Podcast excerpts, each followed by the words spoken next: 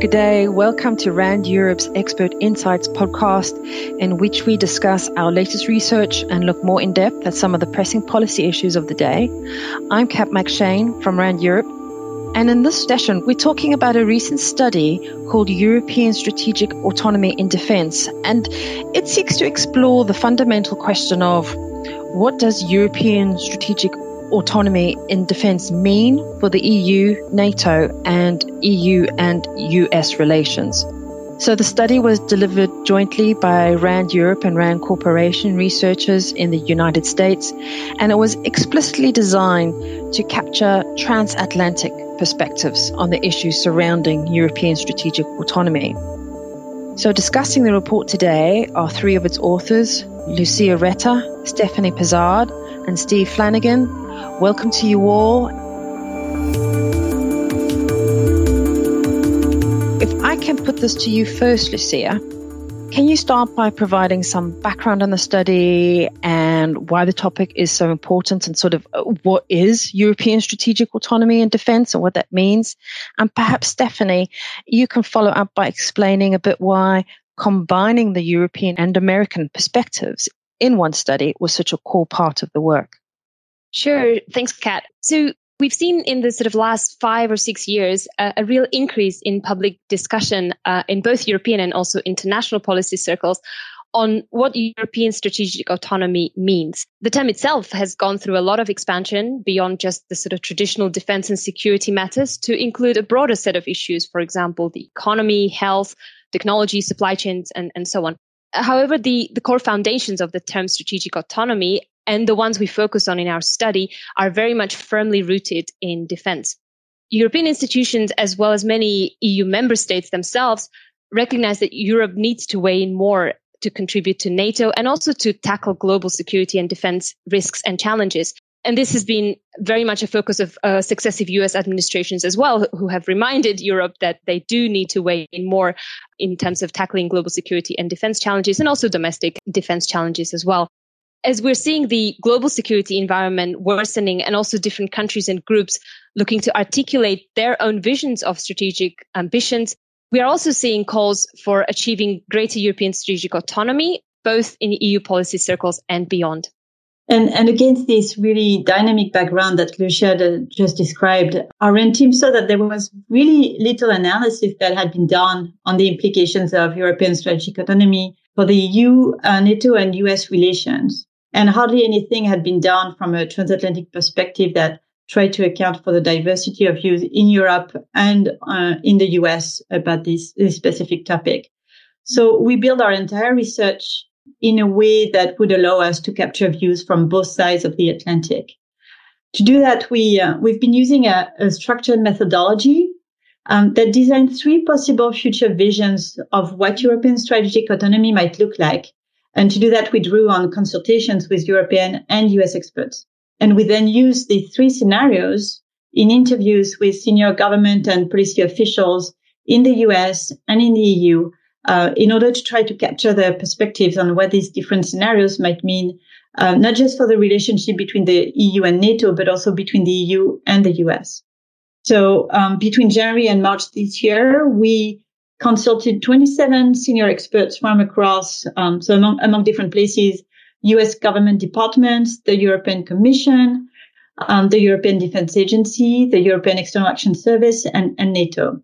And we try in our U.S. European research team to embody this diversity with that sort of uh, dual U.S. European perspective that enabled us uh, all to look at the at the questions surrounding European strategic autonomy in what we hope is a, a more holistic way taking into account not just the strategic and military aspects of European strategic autonomy, but, but also the political factors that really shape its development.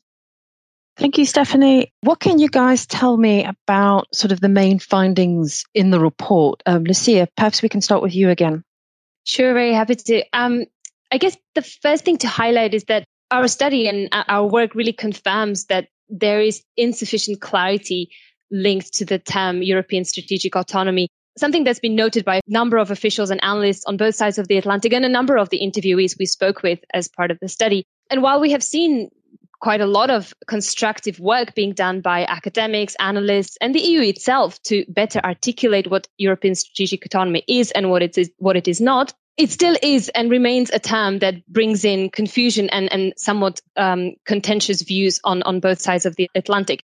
Overall, we found that our European interviewees were positive in relation to the underpinning building blocks of European strategic autonomy in defense, uh, particularly things like um, the importance of aggregate military strength of uh, of the different uh, EU member states, also national and EU defense spending, the importance of interoperability, commonalities in strategic culture, and so on. And they recognize that there are merits to having a stronger and more capable Europe we found that several of our US interviewees were particularly concerned that European defense integration efforts have often been distracted by focusing on building up structures or initiatives and programs rather than taking responsibility for addressing specific challenges in security and defense. And perhaps they see that the weight of strategic autonomy initiatives should really come together with a committed resources and also action allocated to these structures, initiatives, and programs. And another important finding that we, we came up with is um, most of our interviewees really identified a stronger Europe as a benefit to both NATO and the US. Um, and almost regardless of the ways in which defense integration took place, so it could be through EU level structures and tools, um, such as a European Defense Fund or through PESCO, or through bilateral or multilateral programs such as NORDEFCO or any combination of the above, um, most, most of our interviewees really share the view that a more capable Europe is good for NATO and good for the transatlantic partnership. On the flip side, and uh, consistently, they also found that a less engaged and less capable and less coherent uh, European pillar of NATO is unlikely to be uh, capable of uh, meaningful burden sharing. And from a US national perspective, it's, it's also harder to justify investment in European defense matters if you have to explain that to the US public. If European nations choose not to invest themselves in strengthening their contribution to NATO. Uh, one additional finding related to uh, the previous one is that Again, our interviews really showed that what really matters is the complementarity between European security and NATO, like the way it was articulated in the joint declaration of 2016 and 2018. Even though um, there is also a recognition that achieving this complementarity in practice has proved difficult so far. Uh, but there was really no appetite among either US or European interviewees for an outcome of a Europe that uh, goes its own way. Uh, which was one of the three scenarios we looked at. Both uh, a, strong um, a strong EU defense and a strong NATO are seen as as needed, and uh, in an ideal vision of European future would be would be complementary. And the fact remains that the US via NATO remains really critical for the provision of European defense and security due to its clear commitment um, to uh, territorial defense, provision of nuclear deterrence, command and control structure, and as, as we've seen in previous operation, uh, many, many of, of NATO's enabling assets and capabilities. Well, and finally, our study confirms that European defense integration and the realization of strategic autonomy in defense is not only shaped by the internal efforts of the European Union, but very much influenced by the policy stance of the United States and a number of other key influences from outside the European Union. Well, there's been a sense of relief uh, within the EU following the election of President Biden and his expressed desire to reestablish close cooperation with European allies and partners. There's also a strong sense, especially among our European interviewees, that the EU needs to hedge against a potential second Trump or Trump like administration uh, in the near future. As for other NATO players, most notably Turkey and the UK, they will also continue to have a significant influence on the shape of European strategic autonomy and especially the practical ability of the EU to complement NATO. These are in addition to the challengers external to NATO, notably Russia and China, whose policies and actions, not only in defense and security, but also in trade, energy, and many other activities, will inevitably shape the relationship between the trio of actors here, the EU, the US, and NATO, as well as strategic autonomy. Thanks for highlighting the breadth of different findings that was involved in that study. I'm aware that this was an internally funded RAND research project. So I wondered what kind of recommendations or suggestions you might have developed to address some of the uh, the challenges identified. Yes, Kat, indeed. We, uh, we did identify a few policy options for the EU, NATO, and the United States that could help maximize the benefits and mitigate some of the challenges associated with potential realization of European strategic autonomy. So first, we highlight the need for continuing dialogue at all levels among EU and US partners to help avoid potential misperceptions and tackle common challenges. Now, such dialogue uh, should take place on both the strategic and the working levels between US and EU, as well as between US representatives and the various regional defense groupings. With the new US administration in place, there is a perceived openness to greater engagement on both sides of the Atlantic, as well as a growing recognition that the issues of cooperation are extending beyond the traditional realm of defense and security to include a much wider set of systematic challenges such as climate change, trade relationship, technology, health, etc. And most notably, of course, the challenges posed by China and Russia. Now, for discussions like these, NATO is unlikely to be the most fitting vehicle for these other uh, matters and should be supplemented with bilateral and multilateral engagement between the United States and EU member states. Now, secondly, our study argues that the U.S. should adopt an unambiguously supportive approach towards European strategic autonomy, as these efforts do, on balance, we believe, encourage European burden sharing within NATO. More concerted U.S. EU efforts in the direction that could help calm some of the concerns articulated by EU member states that European strategic autonomy efforts might represent a direct decoupling of efforts from the United States. Of course, there will remain many contentious issues to be resolved, one of which is the question of access to defense equipment markets. In this realm, both the EU and the United States have put in place restrictions on third party access to defense procurement programs, defense research and development funding, and other capability development programs, as well as a range of export controls. And here we think that uh, eliminating or reducing some of these uh, laws and regulations constraining to a defense and trade technology sharing would be an important step towards uh, deepening the transatlantic cooperation. Stephanie, would you like to weigh in here? Echoing what Steve just described on concerting US EU efforts, uh, we also do reiterate the need to foster a constructive NATO EU relationship. And that, that would be a relationship that relies on a clear articulation of EU ambition and an agreement also on, threats and areas of responsibility. And, and principally in, in, our report, we emphasize the need for NATO and the EU to settle on uh, both a set of tasks and mission that Europe needs to be able to handle on its own, and also tasks for which a, a strong European contribution to NATO is essential. And that, that would all constitute a, a first step in clearly delineating the responsibilities of NATO and, and of the EU. Um, and in addition to that, um, we, we think the, the EU and, and, NATO need to share a basic common understanding of global strategic threats. So the commitments that will be articulated in the strategic compass and in NATO strategic concept need to be aligned. Um, they also need to be mutually reinforcing and, and, they need to be complementary.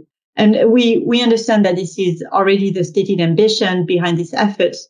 Um, but we, we do underline that at the practical day to day working level, uh, this is where it gets it gets more challenging and and where the complementarity and coherence between these initiatives needs to be effectively established. And finally, just to complement what Stephanie and Steve have said, our study also argues that for the long term benefit of European defense and also for the long term benefit of good transatlantic relations, it's important to overcome some of the tensions and some of the skepticism that has appeared uh, following Brexit um, and, and focus on restoring a constructive relationship between the EU and the UK in defense matters. We believe it's important to recognize that any exclusion of the UK from European defense more broadly is likely to be both unrealistic but also counterproductive given that the UK defense industrial base is actually very deeply integrated within the wider European defense industrial base. Um, and there are many multinational primes that operate in the UK, as well as many uh, other um, EU countries. And the UK is already very deeply involved in some multinational collaborative programs. For example, we note complex weapons um, collaboration with France or the combat air program together with Sweden and Italy. And crucially, the UK's military capabilities are critical for delivery of NATO operations in the European theatre. We note obviously the nuclear deterrent and also other power projection capabilities. From the UK perspective, the UK also firmly remains committed to European defence under the umbrella of NATO as a matter of strategic priority. And this has been quite clearly articulated in the UK's recent integrated review of security, defence, development and foreign policy that came out in March earlier this year. Thank you all for that. That's been really interesting, and there's quite a lot to unpack here. But I need to ask just sort of a quick question to close our discussion today. So, what's happening in this research area now? Good question, Kat. I mean, as I mentioned at the beginning, this is an area of very lively discussion and debate, both in Europe and also in American policy circles, and one that we see as having significant momentum we are now quite eagerly anticipating what the outcomes will be of the ongoing drafting of the EU strategic compass that's due to come out next year. And in a similar time frame, the revisions to NATO's own strategic concept. And these are both very fundamental documents that will hopefully articulate um, the EU's and also NATO's core understanding of what their roles and responsibilities are, and also how they intend to address global security challenges we're likely going to see continued bustling discussion on what European strategic autonomy means, both in defense and beyond. Um, and of course, how it can be meaningfully put in practice, uh, particularly as it starts to span a very wide range of factors and areas. And we very much, as RAND, want to be engaged in this discussion, informing this discussion, and also drawing on research in this study as well as our wider research on transatlantic defense and security issues uh, to contribute to this discussion in a meaningful way. Thank you all. Thank you, Stephanie, Lucia, and uh, Stephen for speaking to us today on today's Expert Insights with RAND Europe. The study discussed today was European strategic autonomy in defense, transatlantic visions and implications for NATO, US, and EU relations, the study was funded internally by RAND through the independent research and development provisions of RAND's contracts for the operation of its U.S. Department of Defense federally funded research and development centers. So if you're interested in finding out more about this research, please visit our website at randeurope.org. RAND Europe is a non-profit, non-partisan research organization that helps to improve policy and decision making through research and analysis.